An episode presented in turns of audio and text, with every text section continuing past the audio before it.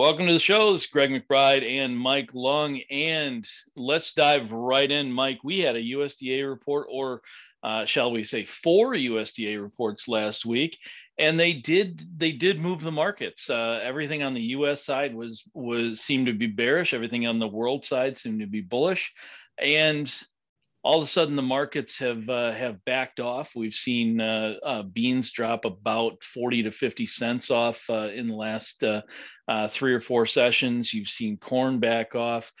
we did finish to start this week higher we, for corn and wheat. that wheat is extremely strong, or was extremely strong today. Let's get right into that. What is going on in this wheat market, and what should we be watching for? A lot of the sweet market has a couple of things going for it. One, you got this whole Russia Ukraine issue that's very present, has been very present, and just looks to be on a teetering point. Uh, then you got inflation numbers that came out uh, at 7% for the month of December. You have technically a good base that was built off the 100 day moving average uh, for the Chicago contract last week and definitely bounced off of it very well this week. Uh, so you have a few things going for it, but a lot of it is more macro in scale than it is micro. It's not something that we're seeing a lot of extremely bullish things on our balance sheet as much as we're seeing a lot of potential on the world stage for problems and whether it be the financial market and what the Fed could possibly do, or whether it be the Russia Ukraine tensions that keep growing. How much of uh, what we saw today could be also uh, linked, or or maybe it doesn't have anything to do with it, but uh, seeing that China offered up uh, uh, an auction of uh, a certain amount of their their strategic reserves of wheat, and it sold 100% of that, is would that be anything to get the market excited you know getting getting us to the point of possibly thinking maybe they need to be buying uh, us wheat or just wheat in general to refill those uh, reserves? Or is it is one auction not going to be uh, uh enough to move the needle there? Well when you throw in the mix of everything else we have i'm sure it's a variable. You got name wheat tied to it and it's bullish and you had all these other inputs and variables coming in the mix. So yeah, you have to assume it had something to do with it. Because mm-hmm. uh, again, on more macro and scale, if they're selling stockpiles, they need to replenish them at some point. So whether it be from Russia or Australia or us or Argentina or wherever it is, there is going to need to be some kind of buying uh, to replenish those. Well, let's get into those uh, USDA numbers, uh, especially let's talk uh, uh, wheat to kick things off since we've already uh, gone down that road. Um, higher acres uh, than expected, I believe.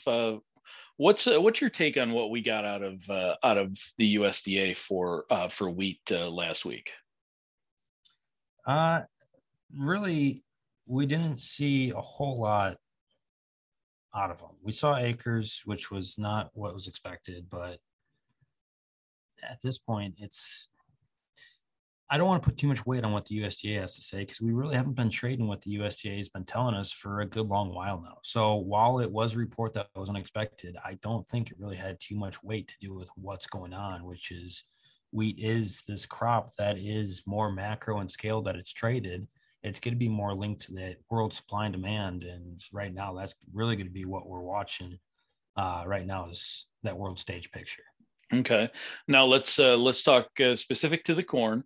Uh, USDA uh, uh, decreased uh, ending stocks, or not ending stocks, decreased the the the export demand number for the U.S. side of things by 75 million bushels. Kind of a, su- a, surprise there. We've been talking about this for a while that the corn demand has been very good, uh, at least uh, ahead of pace for what we expect to do by the end of the marketing year. Uh, and then they make this change where they lower the ex- export demand, which uh, kind of in turn uh, uh, actually increases our, our ending stocks by much more than expected. We were looking for a minor decrease. We got a an increase of about 50 million bushels. What what do we have to take away from that? Is there? I mean, I know that uh, Brazil and Argentina are still looking at record uh, production numbers. Um, but that's that's a ways down the road. I mean, they're just barely starting to harvest down in Brazil, so they don't. It's not like they have corn ready to ship.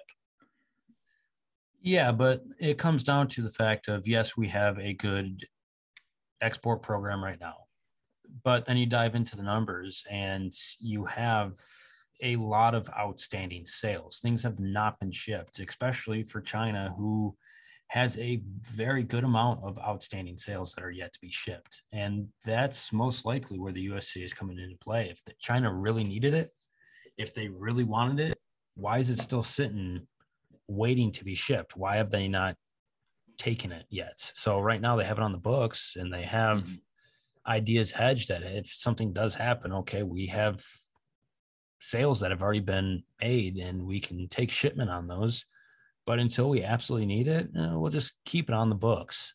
We'll have that in our back pocket just in case. And I think that's a lot what the USDA is looking at is we have outstanding and it's not shipped and we have logistics issues and you have a record crop as of right now in South America. So mm-hmm. until we see demands not just bought but also taken uh, ownership of, it's it's at this point it's just a yeah we're we're we'll take it, but maybe not, maybe so, and haven't really put too much reliance on China sticking to sales in the past. So why start now? Sure. No, and and one of the other things that uh, that we got to look at here is, you know, y- the USDA uh, adjusted uh, Brazil's uh, uh, corn production by down by three million uh, tons, but they only dropped Argentina by a half a million tons. I think the expectation was for a million or a million plus. Um, but as you as you go through and you start to to look at some of these things here with like respect to to corn you know we look at uh, we look at the the money coming into this market and uh, you know the funds continue to hold this huge uh, long position uh, it's like uh, i think it was 320 340000 uh, contracts as of last tuesday they did drop off about 21000 but what I mean, we're only 17 cents off of the the recent highs that we put in. I think uh, right after Christmas or right uh, right before Christmas. So the market isn't really taking that uh, too badly to see them drop uh, drop uh, contracts.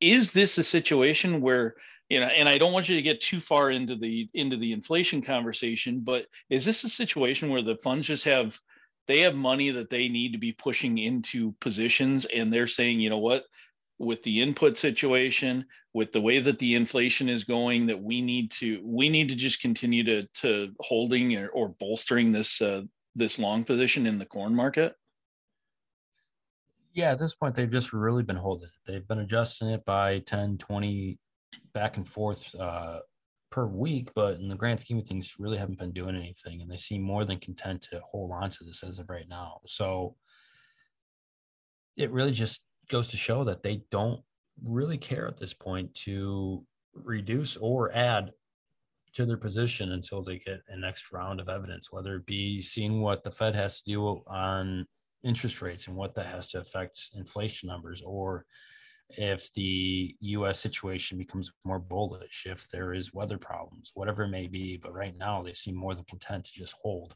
their corn and at this point, seemingly potentially start to build a bean position, even at the level we're currently sitting at. Right. Well, and and you you talk about uh, weather, uh, and you know we've we've gone over this uh, this past uh, three to three to five weeks, three to four weeks, whatever it was, with um, southern Brazil uh, being hot and dry, and Argentina drying out and seeing uh, seeing extreme heat uh, as well. And just in the last uh, say you know uh, five days, we've seen rain start to fall in some of those areas that need it the most, and it continues to be in that forecast moving forward. Um, is this a situation where you know we may see we may see you know Argentina uh, prop back up, maybe get that half a million tons back, or or um, is this something that uh, you know is it is what we've seen uh, irreversible, and we're just going to stabilize the crop? Those are great questions, Greg, and I wish I was an agronomist and I could give you more of a real good detailed answer, but as of right now, we just have to think of it from a market standpoint of it has stabilized what we're seeing and at this point it's just not getting worse as long as the rains keep falling. So right. that's going to be the most I can give you. I hate trading weather. I think it's one of the most confusing things because some years you have a ton of rain and you have a poor yields or like this last year you have a very stressed crop and it comes in at the last second and iowa has just this incredible yield mm-hmm. so it's it's a fun one but it's just not something that i can really go too in depth on and what it actually does on the agronomy side and i would love it if if our listeners do know a really good agronomist and someone that you think is really knowledgeable love to talk to them on the show so that way we can really get a better picture about what the actual genetics have been able to do and everything in regards there. So if you guys do know anyone, please feel free to reach out and give us a name, let us know. We'd love to expand our our reach there and really enter more of the community and have more conversations with experts that really do know the background of the seed and why it does what it does at different times. Mm-hmm. Very good. Uh, all right. Well, let's uh, let's uh, close things out with uh, talking about the uh, the bean market. Um, like I mentioned earlier, beans uh, I think dropped 40 cents last week. we started out on the defensive this week. I think we finished about mid range today, down about eight or nine cents. Um, back down to 1360 after topping out uh, around that 14, uh, 14, 15 area last week. Um, on this report that we had last week, Mike, we saw uh, ending stocks were roughly exactly where the USDA or where analysts thought it was going to be. They increased ending stocks by uh, 10 million, uh, 10 million bushels. We saw a slight increase in uh, in yield. Um, any surprises uh, uh, as we look as you look at the balance sheets or you look at the production numbers uh, out of the U.S. or even out of Brazil and Argentina? Anything uh, that that kind of surprised you uh, from the USDA last week? Not entirely. It was really just a reminder of where we're at and where we could be, and really just giving us an idea that it is more than just straight mac- or micro fundamentals right now of individual markets. It is more broad based and there's a lot more to it than just this is what the balance sheet is showing us. This is what fundamentals suggest. And there's a lot of variables on the table right now that you got to sift through. So looking at these price actions looking at these various levels of support and really diving into where we are currently sitting and where we could sit from here is going to be big. So mm-hmm. if you guys i mean really wants a good look into what we have coming up and what prices could mean, not just from a fundamental standpoint, but also from a uh, technical standpoint, make sure you guys sign up for a conference that's coming up next week.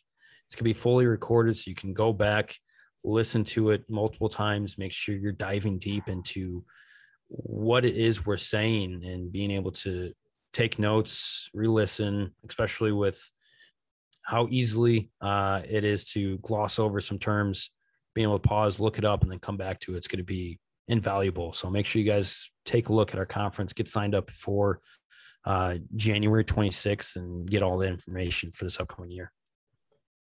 All right, Mike. Well, let's uh, let's close things out. That was a great uh, a great plug for the uh, for the conference. Um, we uh, still haven't decided uh, whether or not we're going to have a, uh, a, a, podcast for next week with the conference and all that stuff and recording and whatnot.